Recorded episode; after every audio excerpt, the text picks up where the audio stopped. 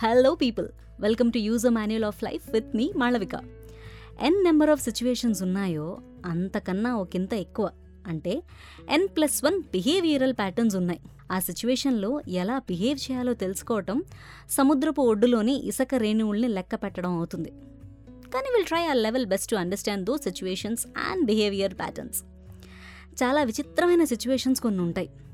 ఒకసారి ఒకరికి ఫేవర్ చేయటం వల్ల ఫేవర్ పొందినవాడు కాకుండా ఆపోజిట్ పార్టీ వాళ్ళకి యూజ్ అయితే, ఆ సిచ్యువేషన్కి అసలు ఏమాత్రం సంబంధం లేని ఇంకో పర్సన్ అఫెక్ట్ అయితే, ఆ అఫెక్ట్ వల్ల ఆ పర్సన్ ఆల్మోస్ట్ చనిపోయే పరిస్థితి వస్తే తప్పెవరిది? ఆ ఫేవర్ చేసిన వాళ్ళదా, ఫేవర్ అడిగిన వాళ్ళదా, అసలు ఫేవర్దా? ఇలాంటి మేజ్ లాంటి సిచ్యువేషన్స్ మన లైఫ్లో ఖచ్చితంగా వస్తాయి. అలాంటి ఒక సిచ్యువేషన్ గురించి ఈరోజు మనం తెలుసుకుందాం. శల్యుడు అనే రాజు పాండవులకి మేనమామ. వారు చాలా గొప్ప వీరుడు. ఆయనకున్న మిలిటరీ స్ట్రెంగ్త్ కూడా చాలా ఎక్కువ. He's a crucial person to be present in any side. పాండవుల రిలేటివ్ కాబట్టి కన్ఫర్మ్గా వాళ్లకే సపోర్ట్ చేస్తాడు అని వదిలేయకుండా దుర్యోధనుడు ఆయన్ని ఇంప్రెస్ చేసే పనిలో పడ్డాడు. శల్యుడు అతని పరివారం వచ్చే దారిలో వాళ్ళు ఎక్కడ రెస్ట్ తీసుకుంటారో అక్కడక్కడ కూల్గా ఉండే రెస్ట్ హౌసెస్ ఏర్పాటు చేశాడు. పరివారం అంటే ఒక రాజు బయలుదేరుతున్నప్పుడు కొంతమంది రెస్పెక్టివ్ అఫీషియల్స్ రాజుగారితో పాటు వస్తారు. సింపుల్గా చెప్పాలంటే పీఎం విజిట్కి వస్తున్నారు అంటే అన్ని డిపార్ట్మెంట్స్ హెడ్స్ ఆయనతో పాటు ఆయన టూర్ కంప్లీట్ అయ్యేదాకా ఉంటారు కదా, అలా అనమాట. So getting back to the story, శల్యుడికి ఆయన పరివారానికి యానిమల్స్కి అందరికీ ఫుడ్ ఏర్పాటు చేయడం, అన్ని ఏర్పాట్లు ఆయన దగ్గరుండి చూసుకుని వాళ్ళు ఫుల్ హ్యాపీ అయిపోయేలాగా హాస్పిటాలిటీ ఏర్పాటు చేస్తాడు దుర్యోధనుడు. ఇదంతా చూసి శల్యుడు ఇంకా హ్యాపీ అయిపోయి, ఇవన్నీ ధర్మరాజు గారే చేస్తున్నారు అని ఫీల్ అయ్యి, ఈ ఏర్పాట్లు చేసిన పర్సన్ని నన్ను కలవమని చెప్పు అని తన సోల్జర్స్కి చెప్తాడు. దీనికోసమే వెయిట్ చేస్తున్న దుర్యోధనుడు ఎంతో హంబుల్గా యాక్ట్ చేస్తూ శల్యుడి ముందుకొచ్చి నిలబడతాడు. ఓ శల్య మహారాజా, నీ వంటి గొప్ప వీరులకి ఒకంత సాయం చేసే ఛాన్స్ రావడమే నా అదృష్టం అని చాలా రకాలుగా శల్యుణ్ణి పొగుడతాడు. శల్యుడు చాలా హ్యాపీ ఫీల్ అయ్యి, నీ మాటలకి నీ ప్రవర్తనకి నేను చాలా సంతోషించాను దుర్యోధన, నువ్వు నా నుంచి ఏదైనా సహాయం ఎక్స్పెక్ట్ చేస్తున్నావా అని అడుగుతాడు. దానికి దుర్యోధనుడు శల్యుడిని తన వైపు యుద్ధం చెయ్యాలి అని అడుగుతాడు. శల్యుడు కూడా ఒప్పేసుకుంటాడు. దుర్యోధనుడు అక్కడి నుంచి సంతోషంగా వెళ్ళిపోతాడు. ఇప్పుడు మీ అందరికీ ఒక డౌట్ రావాలి, అదేంటి పాండవుల మేనమామ కదా, దుర్యోధనుడి వైపు నుండి ఎలా యుద్ధం చేస్తాడు, ఎందుకు ఒప్పుకున్నాడు అని. మీకు వచ్చిన డౌట్ కరెక్టే, ఆయన పాండవుల రిలేటివే.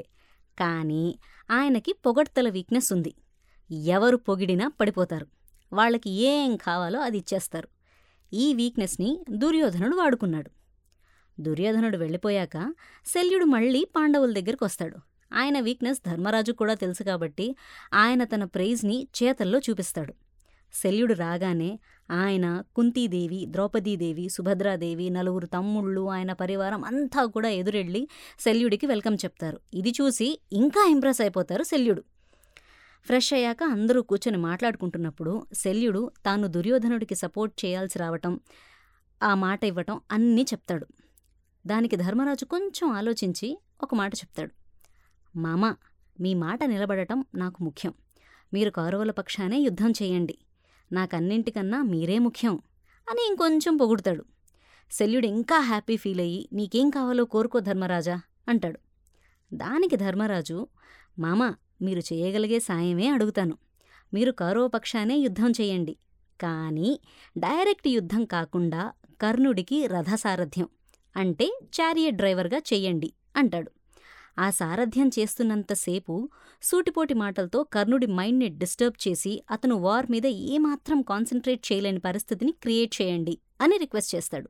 ఇందులో ఏముందనుకుంటున్నారా? ఇమాజిన్ మీరొక కార్లో వెళ్తున్నారు. ఆ డ్రైవర్ మీరు చెప్పినట్టు కాకుండా వాడిష్టం వచ్చినట్టు డ్రైవ్ చేస్తున్నాడు. అప్పుడు మీకెలా ఉంటుంది?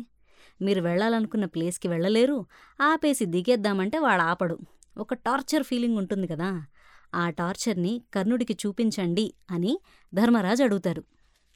శల్యుడు సరే అనేస్తాడు, ఎందుకంటే ఇప్పుడు ధర్మరాజు పొగుడుతున్నాడు కాబట్టి. వారిలో కర్ణుడిని ఆయన పెట్టిన టార్చర్ అంతా ఇంతా కాదు, కర్ణుడు కాబట్టి తట్టుకొని నిలబడ్డాడు. సో ఇక్కడ మనం టేక్అవేస్ ఏంటి అనంటే, ఫస్ట్ పొగడ్తలకి ఎంత దూరంగా ఉంటామో అంత మంచిది. శల్యుడు ఎంత గొప్ప వీరుడైనా అతని పేరు ఫ్యూచర్ జనరేషన్స్కి పొగడ్తలకి పడిపోయే వ్యక్తి, మాట ఇచ్చి ఆ మాట నిలబెట్టుకోలేని వ్యక్తి అని గుర్తుపెట్టుకున్నారు. దుర్యోధనుడు హెల్ప్ అడగడమేంటి, దానికి ఓకే అని ఆ హెల్ప్లోని లూప్హోల్ ద్వారా తిరిగి పాండవులకి హెల్ప్ చేయడమేంటి, ఇందులో అసలు ఏమాత్రం సంబంధం లేని కర్ణుడు ఇరుక్కోవడమేంటి అని అనిపిస్తోంది కదూ. అంతేనండి, చాలాసార్లు విషయం ఇద్దరి మధ్యే ఉన్నట్టు కనిపిస్తుంది, కానీ చాలామంది మనకి తెలిసి తెలియకుండా అఫెక్ట్ అవుతారు. సో ఒక పని చేసే ముందు త్రీ సిక్స్టీ డిగ్రీస్ ఆలోచన చేసి పనిచేయాలి.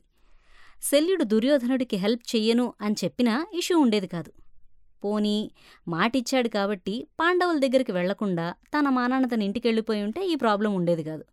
సరే, పాండవుల దగ్గరికి వెళ్ళాడు, ఓకే, కానీ పాండవులకి మీకు ఏ హెల్ప్ అయినా చేస్తాను అని చెప్పకుండా ఉండున్నా కూడా ఇష్యూ ఉండేది కాదు. సో మనం ఎక్కడున్నాం, ఎవరితో ఉన్నాం, ఏం మాట్లాడుతున్నాం, ఎందుకు మాట్లాడుతున్నాం అనే దాని మీద మనకి కంట్రోల్ లేకపోతే డ్యామేజ్ కంట్రోల్ కూడా ఉండదు. అదే ఈరోజు chapter. Let's meet in another episode. If you like this episode, then don't forget to follow the show on your favorite podcast app and see you on the next episode. Vintarga mari.